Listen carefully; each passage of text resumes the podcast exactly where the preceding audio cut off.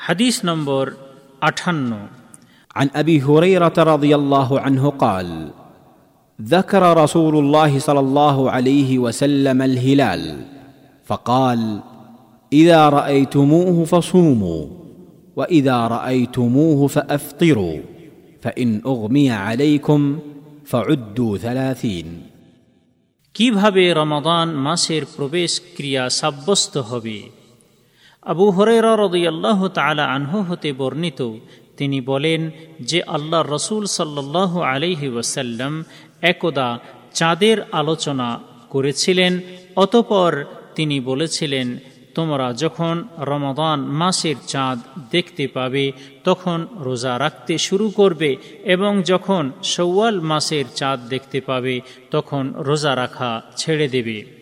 কিন্তু যদি কোনো সময় তোমাদের উপর আকাশ মেঘাচ্ছন্ন হয় এবং চাঁদ দেখতে সক্ষম না হও, তাহলে মাসের ত্রিশ দিন পূর্ণ করে নিবে। শাহেহ মুসলিম, হাদিস নম্বর বিশ হাইফেন, বন্ধনীর মধ্যে এক হাজার একাশি।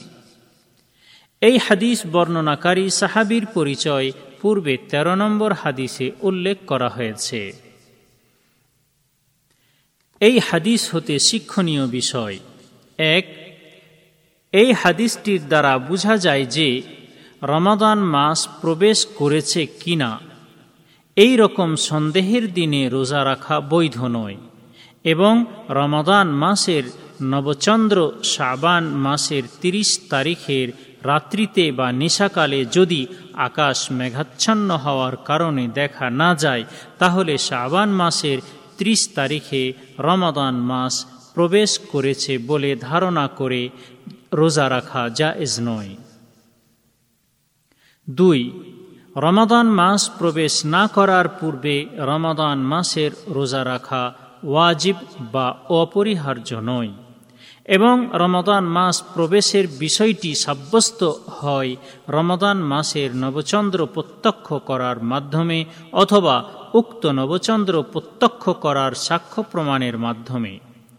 তবে যদি রমাদান মাসের নবচন্দ্র শাবান মাসের ৩০ তারিখের রাত্রিকালে আকাশ মেঘাচ্ছন্ন হওয়ার কারণে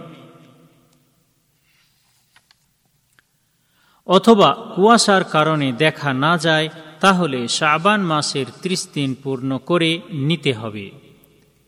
তারপর রমাদান মাসের রোজা রাখা অপরিহার্য হয়ে যাবে।